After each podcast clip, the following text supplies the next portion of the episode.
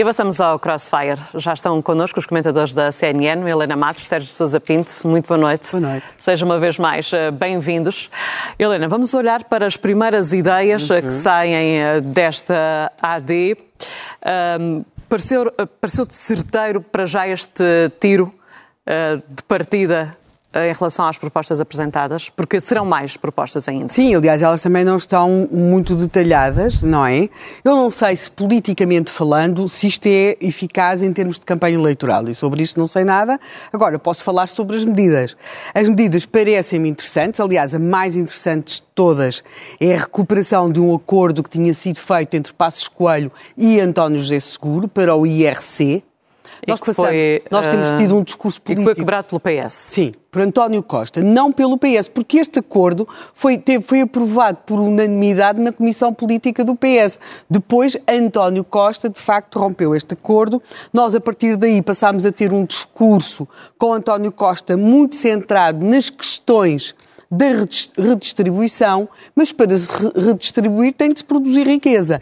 E, de facto, na época tinha-se estimado que esta redução do IRC pudesse vir a, favorecer um universo de 330 mil a 400 mil empresas, o que me parece ser particularmente interessante. Portanto, não sei se vai funcionar, se não vai funcionar, mas para já, aliás, também não se sabe sequer se este programa virá a, ser, uh, virá a ter a preferência dos portugueses, mas parece-me ser uma medida particularmente interessante e acho muito oportuno que tenha sido recuperada. Nós temos de falar como é que vamos produzir riqueza, porque nós não podemos passar a vida a dizer vamos dar mais um subsídiozinho, mais um apoiozinho, mais um, um, um voucherzinho, Quer dizer, não, não podemos ser um país de pobrezinhos assistencializados. Quanto às, aos outros, há aqui depois duas outras referências que me parecem ser interessantes. Uma delas, que de alguma forma estava até ligada ao Partido Socialista, tem a ver com a questão dos contratos de associação com as escolas. E temos depois também a questão das PPP na saúde. Então vamos por partes. Vamos... Só uma questão. Sim, acho Helena, que será importante, mais ao IRC. Acho que será importante depois perceber se em relação ao IRS, o que é que, como é que isto pode ser detalhado e se, e se, se mexe ou não nos montantes que se podem deduzir à coleta. Pronto, mas para já. Sérgio Sousa Pinto, já ou não uma estratégia do lado do PS sobre como gerar riqueza? Boa noite. Boa noite. A ambas. Bom, o PS tem uma estratégia uh, a respeito da criação de riqueza, que é uma questão central para o país uh, e que foi uh, explicada em termos gerais e que agora terá que ser intensificada. Mas, gerais ou muito gerais? Gerais. Num congresso do partido, pelo Estado-Geral, não é? A quem não compete estar a explicar o que é que vai fazer aos escalões do, do, dos impostos, uh, ou que mais subsídios é que vai, falar do IRC, vai derramar. Não, falou por acaso, em matéria de crescimento económico, falou de coisas mais importantes do que isso. Falou, falou da necessidade de fazer uma reestruturação do nosso aparelho produtivo, orientando para os setores mais competitivos e de futuro, que é o que me parece que é justo. Para isso também... Uh, Fala apoio seletivo racionalizando, racionalizando, os, racionalizando uh, os apoios.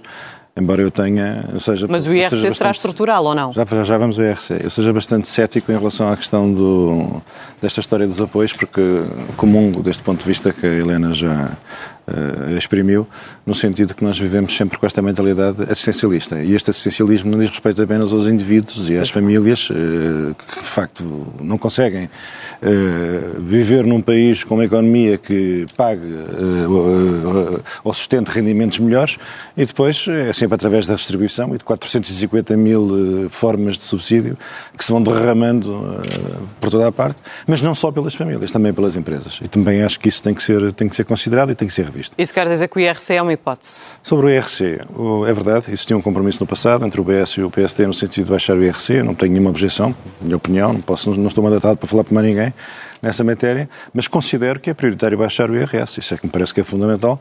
O aliviar... IRS? O IRS, isso é que é fundamental, é baixar o IRS para aliviar os indivíduos, aliviar as famílias.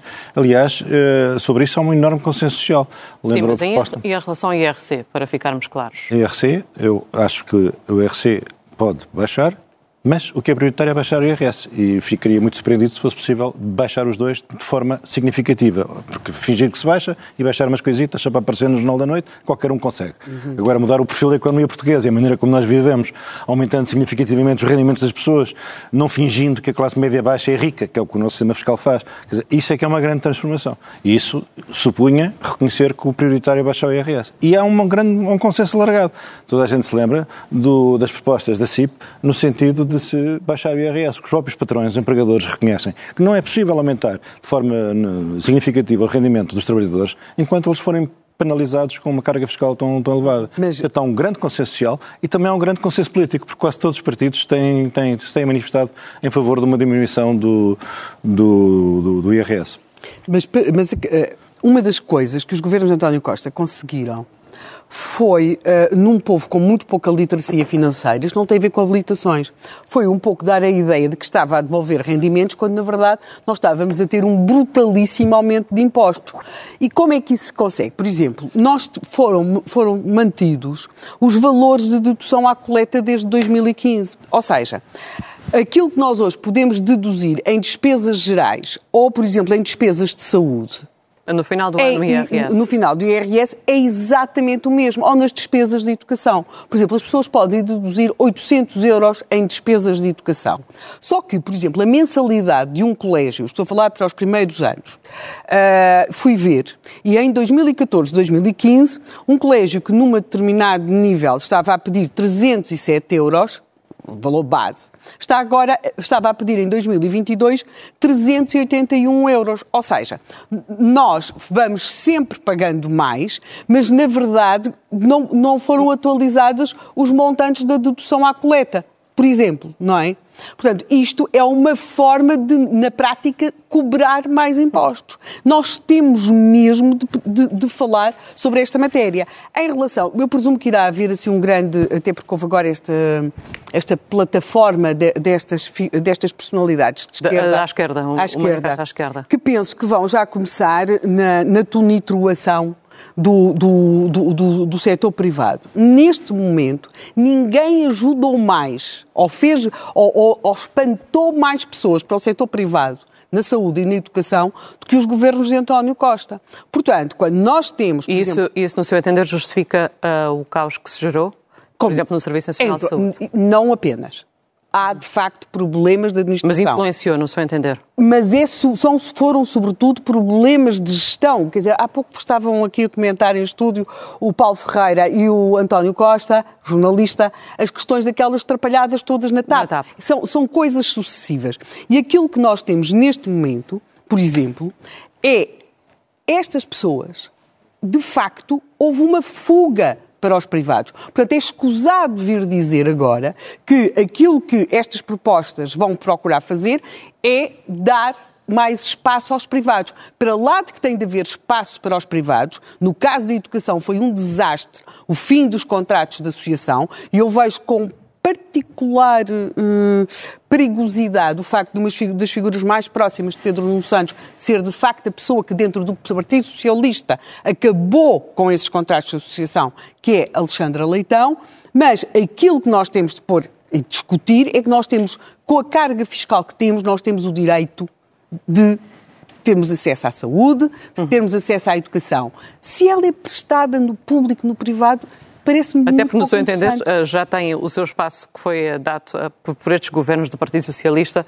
Será assim, Sérgio, uma forma de oficializar aquilo que já acontece? As parcerias público-privadas? Já acontece, quer dizer, as parcerias público-privadas, o que interessa são não, o espaço que foi ganho pelos, eh, pelos privados, eh, por exemplo, na saúde, Sim, é um foi. espaço que está ganho através de parcerias público-privadas, é no fundo oficializar aquilo não, não, que já existe. Não, não, isso é aquela teoria de que a saúde é um negócio, a saúde é um negócio, que, que, que o Bloco de Esquerda gosta. Uh, se a saúde uh, privada proporcionar eh, os cuidados de que as pessoas precisam, eh, eh, sendo esses custos subvencionados pelo Estado e, portanto, não existindo nenhuma discriminação entre um cidadão que vai a um serviço gerido pelo privado ou gerido pelo público, a minha preferência vai para um serviço público, mas a minha preferência pelo serviço público e a minha convicção de que um serviço público forte e eficaz e eficiente é possível, não me toldo a inteligência, quer dizer, não, não, não fico incapacitado para reconhecer que se os privados forem capazes de ganhos de eficiência que tornem mais, mais barato para o Estado que esses, sejam, que esses serviços uh, essenciais sejam, sejam proporcionados por entidades privadas, não tenho nenhuma objeção ideológica a que isso possa acontecer. Mas há essa objeção assim ideológica como no PS, tem, ou não? Assim como, não, no PS julgo que há uma preferência como eu por um sistema público. Uh, mas, uh, como, como, muitos têm dito, quer dizer, num país com uma carga fiscal como a nossa, uh, exige-se que os, que, que, os serviços públicos tenham uma capacidade de dar resposta, minimamente. Não é possível. Mas, mas o que não é possível é pagar impostos altíssimos. Ligação... Só, só para acabar, Helena. Sim. Não é possível pagar impostos muito elevados, e são elevados não por causa das taxas, porque as taxas, como gostam de explicar, os que preconizam este elevado nível de tributação, as taxas estão mais ou menos em linha com um padrão europeu. O problema é o esforço fiscal o esforço fiscal num país onde as casas não são mais baratas do que no resto da Europa, os automóveis não são mais baratos, a comida não é mais barata, nada é verdadeiramente mais barato, a não ser poucas coisas, talvez os restaurantes, não sei. Sim. Uh, quer dizer, com rendimentos tão baixos, aplicar sobre rendimentos tão baixos durante um custo de vida tão parecido, aplicar as mesmas taxas, claro que se traduz numa violência fiscal e num esforço fiscal incomportável para a esmagadora maioria das famílias. Depois temos uma classe média que, por um lado, financia o sistema, não consegue beneficiar dele e fica por via fiscal, enfim, eh, digamos assim, presa a uma, uma, uma, à sua condição socioeconómica. Não sai da cepa torta, não evolui, não sai da cepa torta ao país e não sai da cepa torta à classe média. E, portanto, é preciso sair deste, deste diretamente ciclo. em despesas diretas de saúde, 30% das despesas, é uma, de, é uma das percentagens mais elevadas dos países da OCDE. Isto quer dizer alguma coisa? Nós, por exemplo, temos setores em que a articulação entre o público e o privado funcionam perfeitamente por exemplo, o caso das farmácias. Nós vamos à... O caso dos países nórdicos. Alguém, nunca, nunca ouvi ninguém dizer que os países nórdicos são, para, são paradigmas do neoliberalismo. Quer dizer, os países, os países nórdicos, eh, governados durante décadas pela social-democracia, conseguiram Sim. encontrar um compromisso satisfatório e positivo e que, que, que resulta num produto social uh, sim, bom, sim. com acordos entre o público e o Mas privado. Mas a esquerda está neste momento preparada para mudar? Eu acho não, que há uma não, parte. Esquerda, quer dizer, a esquerda. Quer dizer... Eu acho que há uma parte da esquerda que acha que vai chegar ao poder, ou pode influenciar o poder, uh, usando uma espécie do Partido Socialista como um partido canguru, não é? E, portanto, tem de ser capaz de influenciar o Partido Socialista. Uh, e aí, esta marcação, até porque há, também todos os partidos, os grandes partidos, têm correntes, têm, e nota-se uma grande pressão neste momento para marcar Uh, algumas daquelas que podem vir a ser as opções do Partido Socialista, nomeadamente pressionando para que o Partido Socialista uh, tenha, sobretudo na área da saúde e da educação, algumas daquelas que foram as opções dos governos de António Costa, determinadas em parte pelo, pelos governos da Geringonça, mas não só. Agora, o saldo de tudo isso foi um desastre. Nós, neste momento, temos na área metropolitana de Lisboa valores de procura do ensino privado Sim, na casa é, dos 17%. Sem, sem adjetivar, que a Helena não, não. é a grande, é a grande rainha da adjetivação, não, não, mas sem adjetivar, não há dúvida de que nos anos em que tivemos governos mais uh, proclamatórios em matéria de, de educação pública e uh, saúde pública foram os anos que coincidiram com a expansão da oferta privada, com a expansão da procura da oferta privada, com a expansão Sim. dos seguros privados de mas é saúde. É sempre assim. E, não, não é sempre assim.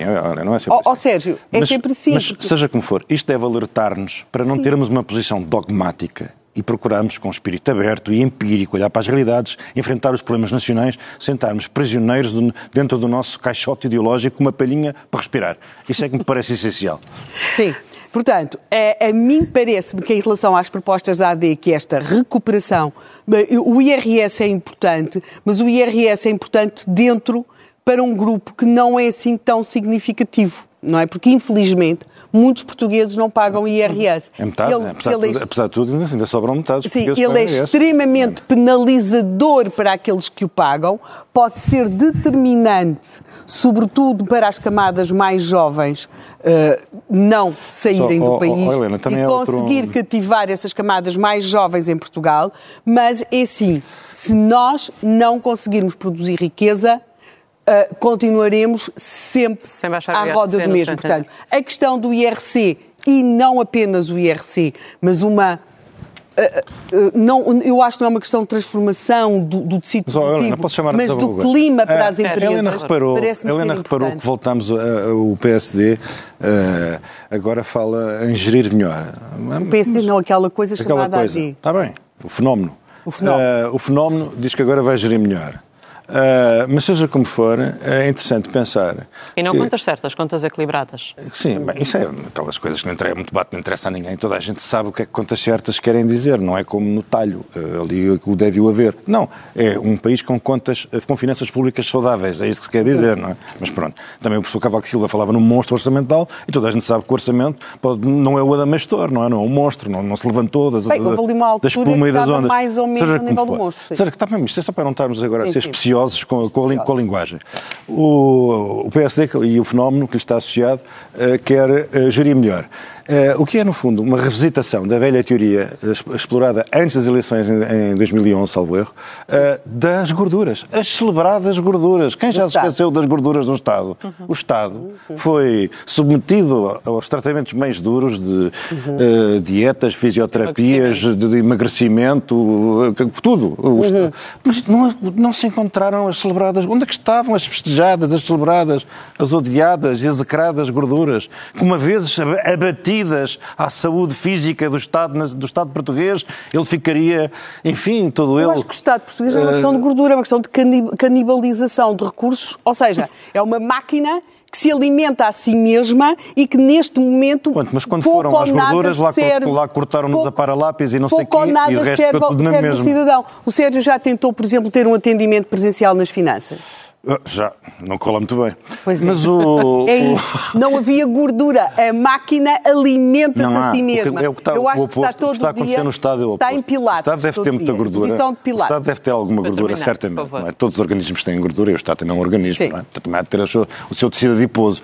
Mas no essencial, o que o Estado não tem é funcionários suficientes. Esta é que é verdade. Os serviços são todos a funcionários mínimos. Faltam funcionários ao Estado. O Estado tem dificuldades. Essa é uma coisa que. Mas para a sua vida a contratar cada vez mais funcionários, para onde é que irá? Não, olha, por exemplo, há imenso pessoal auxiliar que é contratado para as escolas porque faz falta nas escolas, uh, e, e, mas a verdade é que o Estado tem cronicamente, porque país, os recursos do país também são limitados, o Estado tem cronicamente umas, um, enfim, Não, a, a, a administração... públicos ocupados na, na, naquele imenso labor. Bom, mas só para acabar a minha teoria, portanto, para dizer que depois da conversa, depois da conversa das gorduras, chegamos à conversa do gerir melhor. Portanto, é magia, é magia, não é? Porque como, o próprio, como Pedro Passos Coelho explicou, sábias e imortais palavras, o grosso da despesa pública são, é, a são as pensões, uh, fundamentalmente, e o peso da administração e os salários. Só dizer uma coisa, mas de qualquer forma, seja Luís Montenegro, Pedro Nuno Santos ou qualquer outra pessoa, têm mesmo de gerir melhor que António Costa, porque de facto um dos grandes problemas dos governos de António Costa